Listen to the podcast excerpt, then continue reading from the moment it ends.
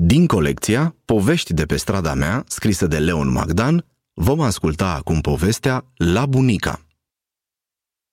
Departe de orașul în care trăiesc Sofia și Andrei este casa bunicilor. Și chiar dacă este departe și drumul este lung, cei doi prichindei abia așteaptă să ajungă acolo, de fiecare dată când se ivește ocazia. În fiecare vacanță, cei doi copilași vin la bunici. Nici nu și-ar putea imagina vreo vacanță în care să nu fi stat măcar o săptămână și la bunici. Iar uneori vin și la sfârșit de săptămână.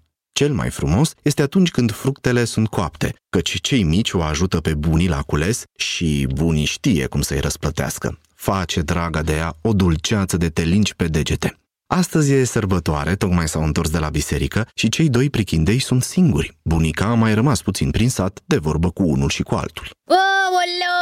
Ui, ce foame mi este! Auzi, Sofia, nu vrei să mâncăm ceva? Aș vrea ceva dulce Andrei, mai ai puțină răbdare, că trebuie să ajungă și bunica Nu e așa de târziu și n-aș vrea să-mi stric foamea cu dulciuri Apoi nici nu cred că în casă sunt dulciuri În casă, nu? Dar în beci? Nu știi ce bunătăți sunt acolo?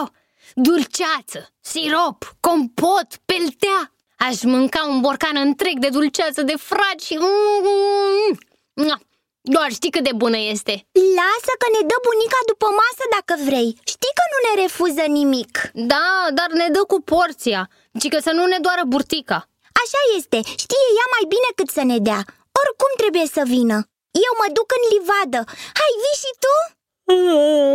Nu, eu mă întind puțin.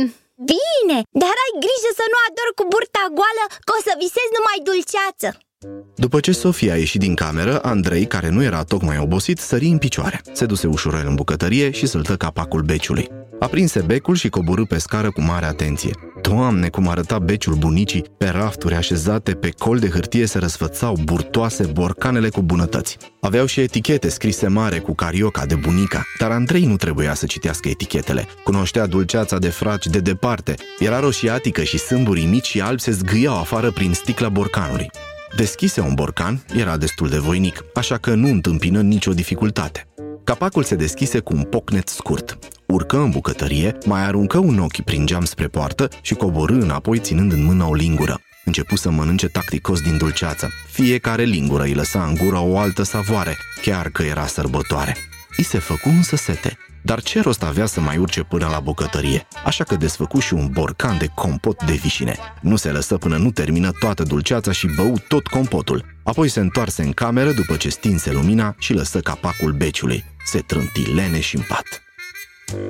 Hei, ce faci, scumpule? Îmi pare rău că am întârziat. Am mai stat puțin de vorbă cu părintele, apoi m-am întâlnit și cu vecina de peste drum. Dar unde este Sofia? E în grădină Dar ce ai? Nu te simți bine?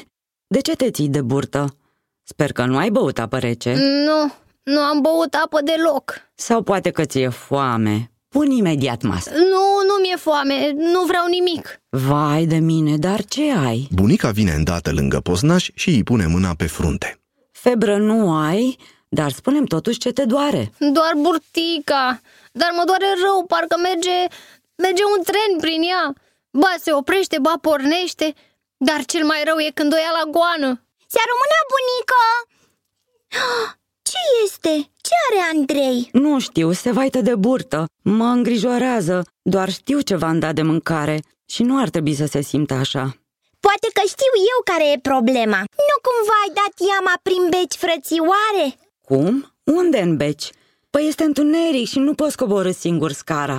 Oh, wow, burtica mea oh, Dar am aprins becul Iar scara e destul de sigură Și sunt băia mare Știam eu că ai să te duci și doar ți-am spus că nu ai voie Of, nu mai înțeleg nimic. Despre ce tot vorbiți acolo? Păi, Andrei voia dulceață de fragi I-am spus că nu are voie înainte de masă și că oricum îi dai tu dacă cere Dar nu m-a ascultat, s-a dus singur Acum uite ce-a pățit Of, of, of, mai dragule, așa e. De ce te-ai lăcomit, pofticiosule? Uite ce ai pățit acum. Sper că nu ai mâncat prea multă. Ba un borcan întreg și un borcan mare de compot Că doar îmi era sete și apă nu era în beci Vai de mine și au intrat toate în burtica asta mică? Da, dar acum nu mai e așa mică și mă doare ah, Au, au, au, au, au, au, au aici cu mințel.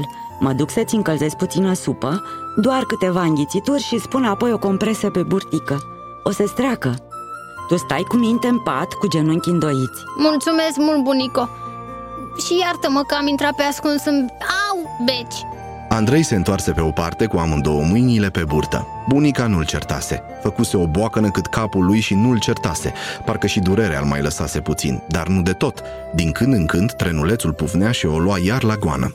Atunci se chircea și mai tare, dar Andrei a înțeles. Nu o să mai fac asemenea trăznăi. De ce o fi terminat el tot borcanul? Acum îl doare burtica, dar îl doare și sufletelul, căci îi este rușine. Gata, de acum se face băiat cu minte, nu mai dă iama prin tezaurul dulce din cetatea bunicuților. Ați ascultat povestea La bunica din colecția Povești de pe strada mea, scrisă de Leon Magdan.